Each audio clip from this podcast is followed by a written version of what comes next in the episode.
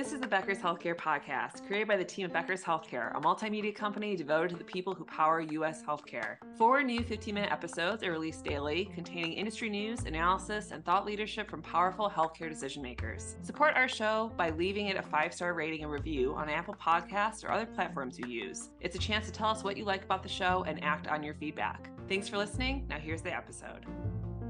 This is Grace Lynn Keller with the Becker's Healthcare Podcast, and we are live at the Business and Operations of ASCs and the Future of Dentistry Roundtable. I'm currently joined by Emily Spooner, who is the CEO of South Florida Same Day Surgery Center. Emily, thanks so much for joining me, and I would love to have you start off by introducing yourself and telling us a little bit more about your background. Thank you.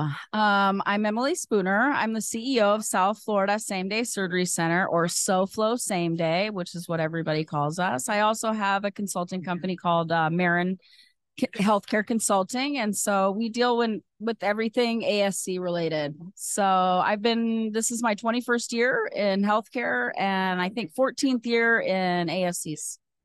Wonderful. Well, thanks for taking the time to join me. And my first question for you today is what are you most excited about right now?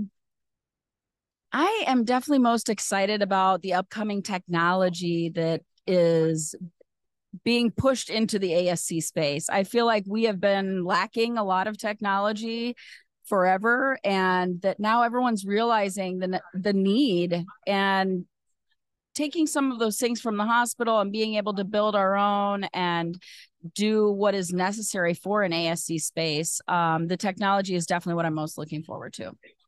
Absolutely. And then what issues are you spending most of your time on today?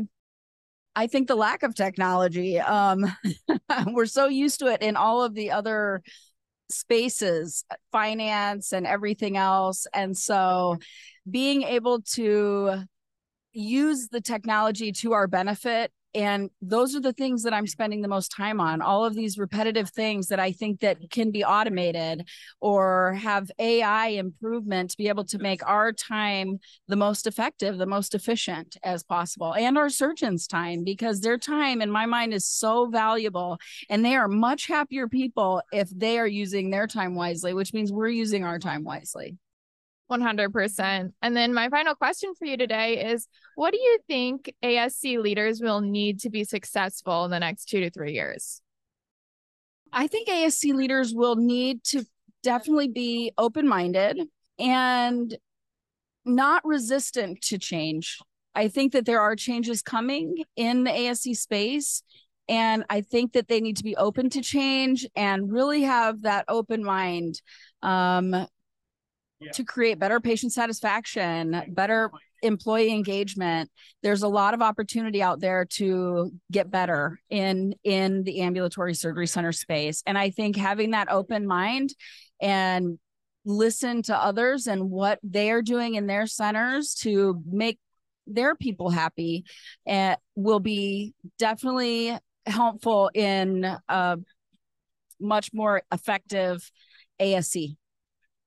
Absolutely. Well, Emily, thanks so much for joining me today. Again, we're live at the Business and Operations of ASCs and the Future of Dentistry Roundtable. Thanks so much. Thank you so much.